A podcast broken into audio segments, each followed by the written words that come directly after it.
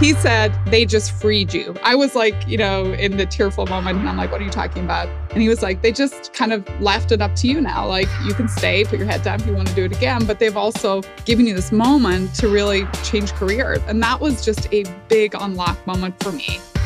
Welcome to Wish I Knew, the show about the revelatory aha moments that founders, CEOs, and leaders discover along their own business journeys and why taking risks leads to growth. I'm your host, David Cowan. And on today's episode, we're taking a trip across the pond and going back to the 1960s, specifically Northern Ireland. Because it was then and there that we start our story today. It was a time period known as the Troubles. For those unfamiliar, the Troubles were a time of war in Northern Ireland between two communities, the Protestants and the Catholics. For three decades, they oscillated between conflict and building peace walls. So, why do I bring this up? Well, today's guest, Sarah Friar, the CEO of Nextdoor, grew up in Northern Ireland during this tumultuous time of major community divide. And community will be a word we hang on to quite a bit this episode, because it was Sarah's time learning about the importance of community during the Troubles that ultimately inspired her to become the CEO of Nextdoor, the social network that services over 300,000 neighborhoods globally. But to hear about how she got there, I'm going to turn it over to my partner at Bessemer, Byron Deeter, who crossed paths with Sarah Friar during her decade plus tenure at Goldman Sachs. Sarah Friar, you are one of my favorite executives in all of tech, and it's so exciting to be with you here today. Thank you, Byron. And if I'm your favorite executive in tech, you've clearly got a bit of a low bar, but thank you. One of my favorite, but it's a short list. Uh, and you have an unusual background for a Silicon Valley Bay Area CEO, starting way over in Northern Ireland. So tell us a little bit about that upbringing and what led you to being here with us today. Yeah, a little atypical. Not that many of us Northern Irish folks around. People always say I'm Irish. I'm like, technically kind of, but Northern Ireland is its own country. I grew up during the Troubles. Like my mom has a story of literally when she was in the ambulance as I'm being born, the ambulance was having to weave its way past bonfires because people had shut down roads. I mean, Bloody Sunday had happened earlier that year. It was pretty brutal. Wild. And yet, there I was growing up in this community where my mom was the local district nurse, my dad was the personnel manager for our local mill. I grew up in a tiny village of like 2,000 people. And even though we were Catholics and Protestants who supposedly all hated each other and were willing to kill each other, there was a really incredibly strong sense of community. And people always came to see my mom and dad if they were sick, they needed a job, whatever it was, my mom and dad were always on your radar. And so it really instilled this like amazing sense of what a strong community gives you in life but it also taught me that it doesn't just happen to you, it happens because of you. And I think now, sitting at Nextdoor, I see a way to force multiply that in the world. Sarah's position as CEO of Nextdoor seems so fitting for her in this context, but it was a long journey before she found herself at the helm of the company. And it all began with her passion for engineering. I was always very into STEM, as we would say today, but loved math and science.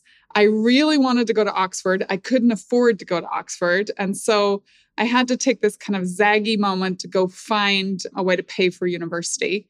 I worked for Arthur Andersen the year before I went to university, and that took me into a world of business. Arthur Andersen, an American accounting firm, offered Sarah a one year scholarship that allowed her to take a gap year before college. And they also paid for Sarah's four year stipend for university. From Oxford as an engineer, I had the experience of going and working in like a really hard technology environment on a gold mine in Ghana, believe it or not. Kind of ran into the you can't be what you can't see moment, seeing no women that look like me in this job. So I pivoted completely to work for McKinsey. They sent me off to South Africa. I learned a lot about community there as well.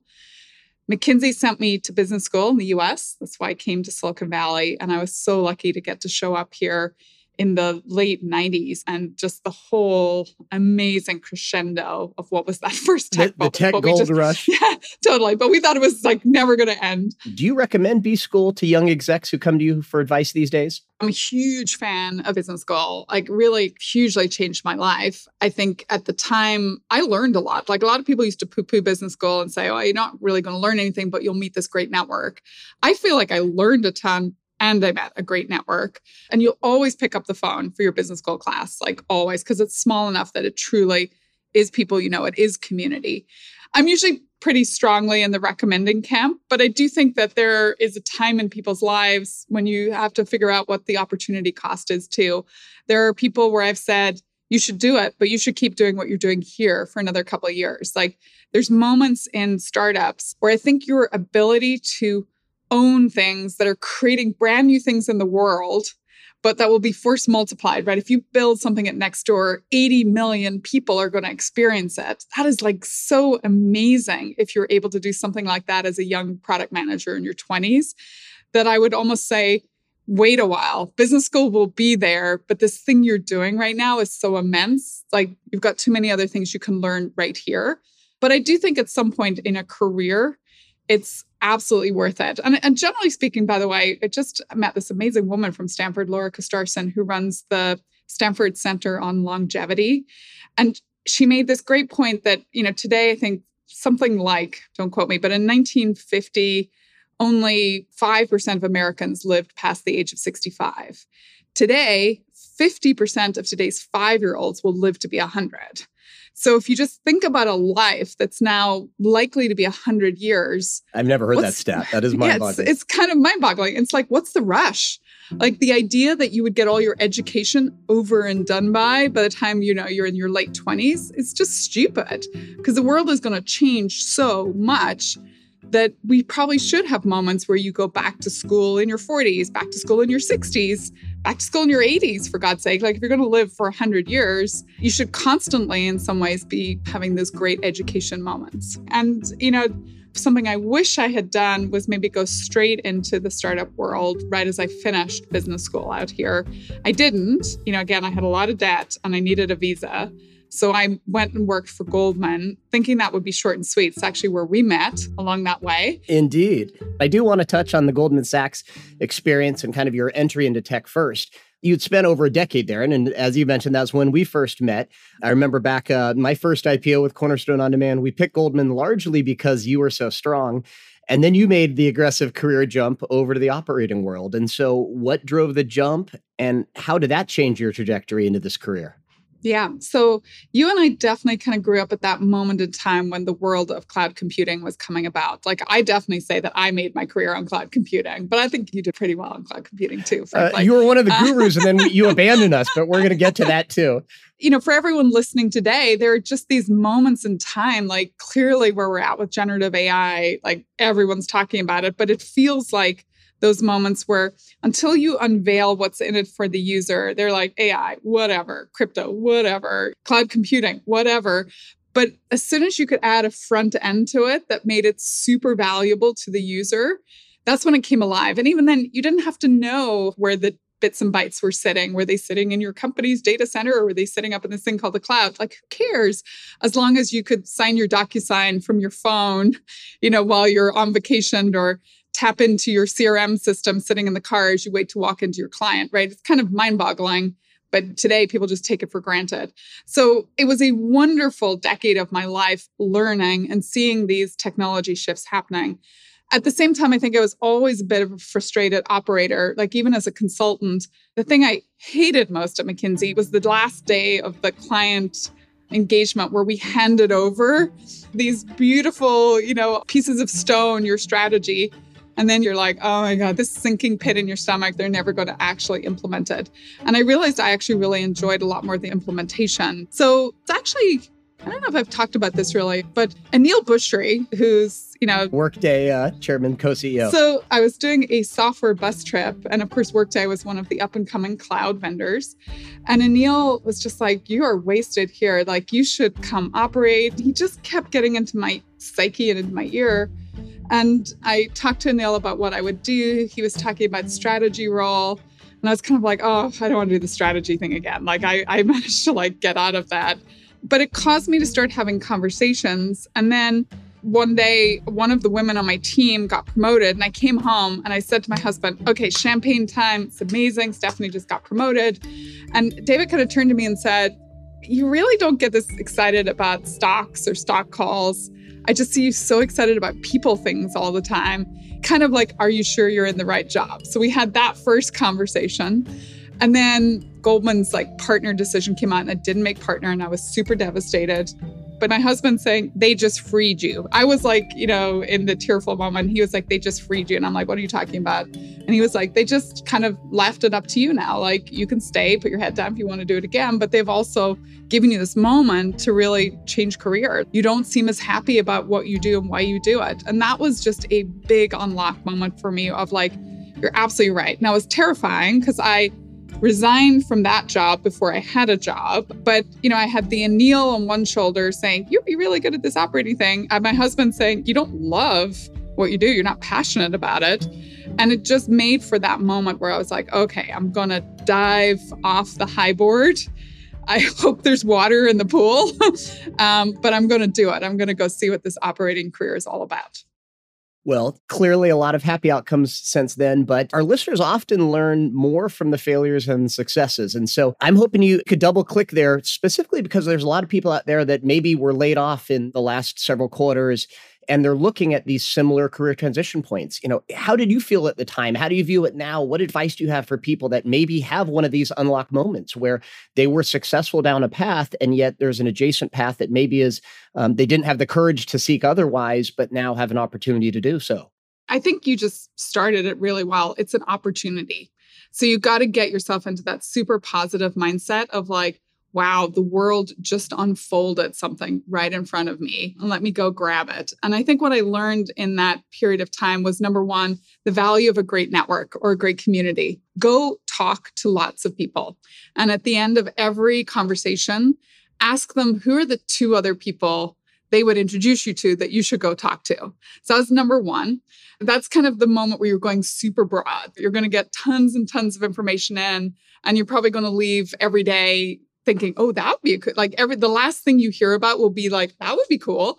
Then you have to get to a point of like actually self aware and like spend time with yourself too, almost like interview yourself. What are you both good at and passionate about? Like a lot of people are good at things they're not passionate about. I think there are also people who are not good at things and very passionate about them. Like that's the self awareness thing really coming through. And if you can't get to self awareness, make sure you have a truth sayer around you. I'll tell you a quick funny story on that. One of the people I got introduced to was a headhunter who headhunted for CFOs. And I sat down for lunch with him and I kind of told him my background. And he just looked me in the eye and he was like, You don't even know what a CFO does. And like by the end of the lunch, he just broke me down. I was almost like crying into my like whatever dessert I had bought to like make up for it. you know, again, I'd gone through the really broad information gathering. Everyone thought I could do every job under the sun. I'd done the here's what I really love to do, what I'm good at doing. And then it had this truth moment. So, like, find your truth sayers. Like, if you don't at least have one or two really uncomfortable conversations where someone tells you what you don't know, you have not yet done all the networking you need to do for that new career. People often talk about the personal board of advisors, which I love, having some people in your life that you can go to for that candor. Yes. So that's the go broad and then start to narrow in with what you're interested in. But then I think you have to just throw away your ego as well. So when I went to Salesforce, which was actually the first job I took in that operator role, that did have a strategy title in it, though. I think your SVP finance did. ad strategy. Well, this is like I've just told you to throw away ego, and then I will tell you how I didn't throw away my ego. But I, you know, I went to talk to Mark Benioff. Of course, you'd want to talk to Mark. I'd been looking at all of these private company CFO roles. Mark Benioff, he's the founder CEO of Salesforce, the giant customer relationship management software company in San Francisco. Mark said something really interesting, which is come work for me because you'll learn a lot more at a slightly bigger company where we do a hundred things in a period Versus if you go to a private company that's small, you'll kind of have to do one or maybe two things. And you won't learn as much in that moment. And, you know, look back on that and definitely because once I went to the small company, I saw that, but I needed that bigger company moment to get the diversity of, of learning. On the throwing away your ego point, the job that they hired me to was run FP&A. And I was like, oh my God, I just can't tell anyone at Goldman I'm like going to be the head of FP&A. FP&A, by the way, stands for Financial Planning and Analysis and relates to business forecasting. Like uh, in hindsight, oh my God, I ridicule myself because. but this is where the, the ego was tied up. Totally. Perhaps. Because the people who do the job, by the way, are amazing. And I didn't even know what the job was, but that's why I retitled it Finance and Strategy because I knew I wanted to go hire a bunch of people who had maybe a similar background to me if we were going to do all of like the planning for a it was a good size. It was about a 5,000 person company at the time. Like I thought Salesforce was big, nothing to the juggernaut it became. But I wanted to go hire people with that sort of banking background, PE background, VC background, alongside good kind of understanding of financials. And I didn't think they would come work for FP&A, but they did all run to work in FNS, finance and strategy. So I made that title up. As you built your all-star team. Yeah. So on the one hand, I took down my ego because I was like, I'm just going to do this job. I don't know what it is. I'm just going to dive in. On the other hand, I had an ego moment. Sarah was crushing it in her leadership position at arguably the most successful software company in Silicon Valley, only to give it up and boldly join an ambitious but speculative venture.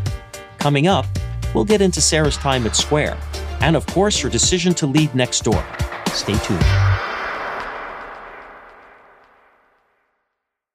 Let's face it, money is the one subject we all need to deal with, but no one actually wants to talk about. The good news is there's a podcast helping you learn everything about money no one taught you. Meet Everyone's Talkin' Money, hosted by me, Shannah Game. Everyone's Talkin' Money focuses on relevant, inclusive, and forward thinking conversations around money and just helps you get in a better relationship with your money no matter what your goals are. Do yourself a favor and subscribe to Everyone's Talkin' Money podcast on Apple Podcasts, Spotify, or wherever you listen to podcasts.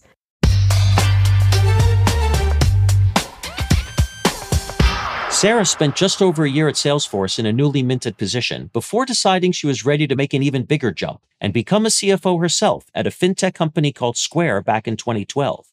Square is the mobile payment company co founded by Jack Dorsey, who is also a co founder of Twitter. And Sarah spent nearly seven years working right beside Jack as the company continued to grow and go public in 2015. Talk to us a little bit about how the two of you complemented each other and what was appealing for that role. Yeah. So Jack had been on the scout for a CFO for Square for a long time. And I think he'd interviewed mostly everyone in Silicon Valley who'd been a CFO.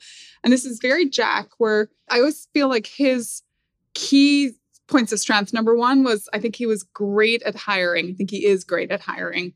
He has a remarkable way of putting a team around him that complement all the things that he doesn't want to do. Like, I think he's great at the kind of ideation point, like the bending the laws of physics.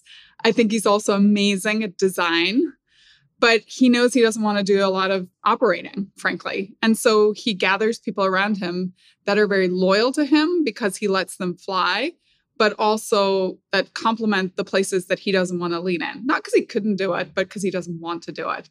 And I did not know how lucky I was going to get working with someone like that because Jack took my career, you know, I came in as a CFO. Like I remember I joined Square and I, you know, in Salesforce, I had probably a 100 person team and I went to Square and I had like a 15 person team. And I didn't remember you said the whole company was only 200 when you joined? It was 200 people. Wow. And like most of my 15 people, by the way, were in chargebacks, which are this thing that's very related to a fintech or to, you know, someone in the, the card processing space. And then very quickly, Jack would keep adding things like, can you do this? Can you do that? And so, you know, throughout my course of seven years at Square, I probably ran most parts of the company except pure kind of product. Like I got to co-found and create products like Square Capital, Square Payroll, which is really crazy to think of a CFO being in the midst of that. But again, Jack very much was like, if you can do it, I'm going to keep giving it to you until like you cry uncle and like move it on to someone else. and I suspect that's something that you've carried forward, given uh, mm-hmm. the, the praise for the approach. Well, what about as you think back? So you had a front row seat at two of the absolute defining companies in this cloud wave. And mm-hmm. we've now had trillions of dollars of market cap created and countless thousands of jobs created. What are the things that you're most proud of about your Salesforce and Square Time? What are the things that you look back and say, not only was I part of that, but I help transform and create that? Such a lovely question. I, I, mean, I'll always be inordinately proud of the team and the people that I had the pleasure of either recruiting and bringing on to the team or you know by luck they somehow happened in there because someone else was smart enough to actually recruit them and when I recruit, I look for smarts first, loyalty second, and experience more of a distant third. And loyalty is kind of a funky word because I've realized in hindsight, it's probably more grit, is what I mean by loyalty. I was going to ask you to double click on that. Yeah. You don't often hear that. I think it's more grit than loyalty. But I do think that startups are really hard. Like every company is hard. Like from the outside, it might look like Square was straight up and to the right. Square was like Swiss cheese. There was always something that was falling apart, not working. People forget our IPO wasn't the most successful moment in time. And you needed people that could get through the really tough times, that were those leaders who always found positivity and kind of led people not just with their heads, but with their hearts. So that's kind of number one. Very proud of the people. I think I'm also proud, though, of being able to find these big trends and say, I'm going to attach my wagon to that trend because I'm just a fundamental believer that the world is changing. Right. I remember being at a whiteboard with Jack when he was hiring me and talking about like the why of Square. And it was really, it was my analyst training coming to bear. I was looking at this company and saying, number one, you have this advent of wireless happening, right? People forget that Square, I think, was like the second app to ever go on an iPad because the iPad had just been invented. That was what got us into those early days Square merchants. So one was this growth of wireless. The second was the consumerization of tech, right? We use this very fancy term for the fact that people were starting to use like corporate things on their phone to do things. And then I think the third thing was the banking industry had not been at all disrupted, right? If you went and looked at the S&P and looked at the amount of market cap in say something like telco, the telcos had been decimated by what ultimately came afterwards. You know, all of these industries one by one had the, kind the of the tech just, assault had worked through them, but Totally. fintech wasn't a thing yet fintech was not a thing. And so when you looked at those three overlapping circles and kind of put them on a page, if you could put Square fundamentally at the, you know, literally the nexus of it, I was like, this company has to work, or at least a company like it is going to work. The same was true in the generation before, right? Looking at Salesforce, that you saw that the cost of compute was coming down, that the ability to do more, it was also kind of based somewhat on wireless or the ability to kind of move bits and bytes fast and the growth of consumer devices again you could kind of understand why the cloud was going to work. And i you know i'd go to new york meet these investors and they would say about salesforce it's a good idea but it's never going to have a market cap more than 10 billion dollars because banks are never going to move their data out of their data centers. And i think when you saw it from a different angle you were like there's no way this isn't going to happen. And so I think that's the second thing I'm proud of is being able to cut through a lot of noise, simplify it to one, two, or three trends and say, this is the bullseye. I can hear from the passion in your voice. That's the perfect jumping off point. You jump to Nextdoor. Next door, the social network company where Sarah currently serves as CEO. Sarah took a risk joining the company in 2018, but it was a risk rooted in passion. Tell us a little bit about what was so compelling. Do you remember when you first heard about it and what your initial thoughts were about the opportunity? Yeah, I mean, I've been on the platform for a long time just because I'm it's high utility. A lot of my neighborhoods on Nextdoor. It's how we get stuff done where I live. But when the CEO job came around, there were kind of three things that spoke to me. Number one was community. And that's why I started with my roots. Like, I'm at a stage of my career where when I work on something, I want to feel like it can have a really big impact on something I think matters in the world. So, if you want to be super selfish and say it's all about me, turns out knowing six neighbors or more will absolutely make you a happier person and make you live longer. So it's it's really basic, frankly. Yeah, social construct has benefits. Absolutely. totally. And you know, if you've read any of like Bob Putnam's work or whatever about bowling alone, he has endless stats to prove it. So I want to work on something that's big, but doing something in the world I care about. That was kind of number one. Number two, with my analyst hat on, I do love big data environments. And Nextdoor has a local knowledge graph that is unparalleled, right? There's no one else has what we have, which is endlessly created dynamic local content, right? What's that noise? I lost a dog, right? These are all things that are incredibly real time. You can't go Google search for them. And it brought together this cast of characters from a resident to a small business to a big business, but all have different ways of using data that I think you can create a big business model around. Now, we're still clearly have a lot of work to do on that front. Um, generative AI, I think, actually is a big lean in moment for us because you're training a big model on data that only we have access to. Oh, and intriguing. Then, I wouldn't have thought of that, but absolutely in that context, it makes a ton of sense. Yeah, data really unique. And then I think the third thing always brings you back to people. I was so happy at Square. I was not taking any phone calls. It was a friend uh, who inbounded, of course, um, and said, Hey, would you be willing to take just have a chat with me? He knew all the right buttons to press, but community stuff I cared about. And then when I met the team, like Nextdoor is a place where people really do join, not just because they're great at what they do and experts at what they do, but they have this extra passion for community. And what I found at Square is the people who have that extra gear about the passion for the thing they're the people who run through walls. Like when the shit really hits the fan, like they're the people you want in your when they believe they're going to work the evenings and weekends and have the grit that you talked about before. They do, and and so I really love that, and I think that's continued. Like again, when I joined Nextdoor, we were 200 people. Now we're 700 people, and I still see like we hire for that grit, frankly.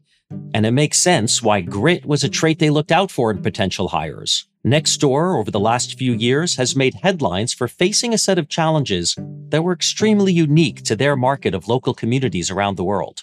In the internet world, of course, when you get these massive user bases, you inevitably get some bad actors and challenges in this as well. And so, um, maybe can you talk through a little bit about just how you faced some of these community challenges and the adversity? I know that there was, you know, racial profiling with some of the users as an example. And how have you dealt with these challenges and how have you addressed them?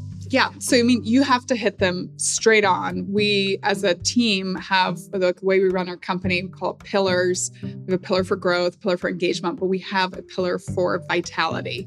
You have to do the work. It's like, yes, neighbors are wonderful. They do amazingly, unexpectedly awesome things, but there's always the underbelly of like some things that are just not very nice. Now, in the end, the number one thing when you come through the door is you're a real person at a real address. So we take the time to verify you. Second thing is we actually ask you to take a pledge in the neighborhood. So that's steeped in a lot of deep social science. For example, SPARQ is a, a group in the behavioral science arena about things like if you take a pledge up front, and then are reminded later that you might be breaking the rules, you actually inherently act better. We also really changed the way we think about moderation. So at Nextdoor, anyone can report a piece of content or a person. At that point, most of that goes to community moderators. And we have about 220,000 active moderators. That makes us bigger than Facebook in terms of the moderator platform they take down content in under five hours if it truly breaks our guideline. Now, there's still that tough racism, discrimination. When we see someone reporting for that, that comes off the platform as fast as possible we hold ourselves to a really high bar of, views actually of content.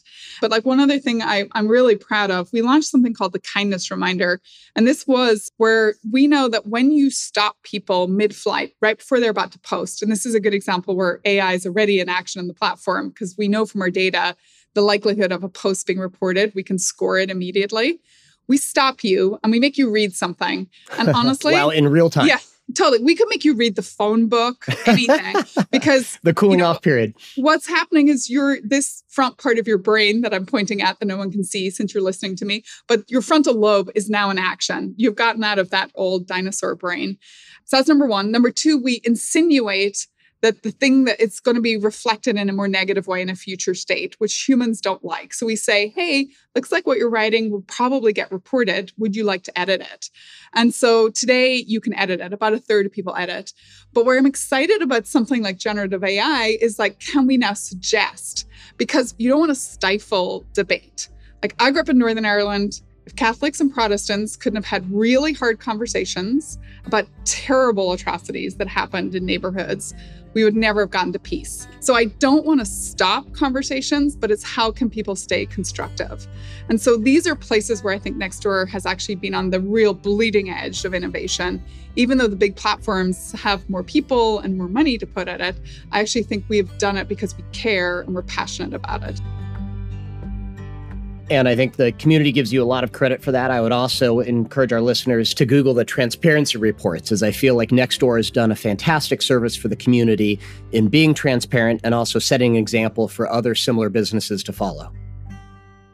Now, uh, the company did go through the IPO journey And I want to ask you a question on that because you've literally been now on every side of this journey, including the investment banker taking companies public, private to public CFO, and then a CEO taking your company public. And let me be blunt did you get this one right with your timing? If you could go back in time, would you take the company public when you did? What lessons maybe are applicable to others? Um, and could you have predicted the uh, the global chaos that ensued over these last few quarters? Um, the phrase that sticks with me is raise money when you can. Here, here. So, my old head of the audit committee at Square, David Viniar, former CFO of Goldman Sachs, he used to joke, he's like, I'm going to give you the CFO playbook, Sarah. Page one says, raise money when you can. Page two says, raise money when you can. And then he had like a whole shtick where Page he three like, is never run out of money. page 100 was still like, never run out of money, raise money when you can. So, that's always stuck with me. So, in the case of Nextdoor, 2021, we were coming off this amazing year of growth because everyone cared about their neighborhood during COVID. Everyone found their neighborhood. And we had maintained the engagement. So our numbers were incredible. We looked at our business and said, like, one of the things that struck me is when I looked at other platforms like Pinterest, Twitter, Snap, pre-IPO, they'd all raised anywhere from three to six billion dollars. And we had raised about half a billion dollars, right? People outside of Silicon Valley, they're like, half a billion dollars, that's so much money. But I was looking at these platforms that had raised so much money that we were trying to not so much compete with, but like muscle up to be yeah, the same relative to your peer set. It was pretty efficient. Yeah. And so we said, there's a moment in time. There is a lot of surplus money that wants to go to work we have a need and we think we can deploy it in an incredibly growth effective way. Um, are we early? Yes, eyes wide open. We're totally an early company because we've really only begun our monetization journey. But do we have the team? Do we have great ideas? And do we have proof points of strong product market fit? Yes. Okay, we should go. Raise money when you can. Now, being a public company in 2022, particularly one that makes their money through advertising, it's clearly been a bumpy ride. A few headwinds out there for yeah. the sector. But then, you know, my other favorite financial quote is always like in the short run, the market's a popularity machine. In the long run, it's a weighing machine. Thank you, Philip Graham. It's my favorite phrase. I tell it to people all the time, like when they're like, why is their stock up today? Why is their stock down today? I'm like, I don't know. Did you create value today? Did you destroy value today? Think long term, and it should settle out. It will. Like in the end, stocks will trade to fundamentals. Now, you might not have the fundamentals. That's a bigger problem, but that's what will happen. Markets will normalize. They are cyclical for a reason. Sometimes it just takes longer, and that's why you need to raise money when you can. Well, I've I've heard many people say through the years that they would never bet against Sarah Friar. So can I just tell you, my my husband bought me a sweatshirt and it says underestimate me that'll be fun. And so when i'm having a particularly bad day i put that on to remind myself. Oh i think we all need one of those these days. Exactly. uh, a, a, lot to be excited about ahead. But talk a little bit about the Nextdoor vision and just some of those inspiring uh, user stories and community stories and the impact you've seen. I I constantly hear you talking about just examples that you know almost bring a tear to your eye and just how communities come together through adversity and those things. Can you just put a little context to those so people understand the impact that you're having at that scale? I mean, absolutely. And this is where like when I tell people what I do, they often think I'm like the CEO of like literally their neighborhood because everyone's experience is so super hyper local. But Nextdoor is this interweaving of utility and community and you know, when I joined, we actually did some brand work and we were like, well, should we lean into utility first? But we're like, well, no, because the utility is actually amplified by the community. So here's an example. We had, and it's uh, very apropos at the moment when people are losing their jobs. So we saw a neighbor lose her job. I was trying to figure out what she could do just to earn some dollars in the neighborhood, right? And so she's totally in love with books. So she turned to Nextdoor and said, she was launching an online book selling business, but wanted some donations of books from her local community just to get started. That's a great Nextdoor post because people always have the, oh my God, yeah, I have like the five books. Or, you know, sometimes it's a sad story, like my father passed away, but it turns out he collected, you know, these books. So her neighborhood showed up for her. And in 120 days, she had generated $10,000 of revenue from selling 665 books online, which is kind of amazing something you can only do locally because you need to have this power of the community wanting to help you. they're not probably not going to go FedEx you a bunch of books. So you have to be able to go to their house and collect it. And then for the selling back into the community, I mean, that's a place where maybe you can go more online. It doesn't have to be just only local. But I just found it amazing that a person generated $10,000. Like it's not small beans in you know a quarter and is starting her business and she's starting it with this power of her community behind the community her. came behind and rallied Yeah. and and they wouldn't have been uh, connected but for the platform in that way which is awesome.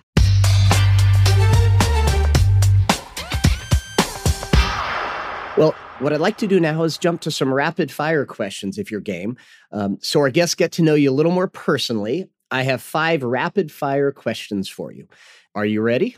I'm ready what are you reading or watching currently i am reading chip war because i am that interesting but it's, it's awesome Excellent. Okay, number two.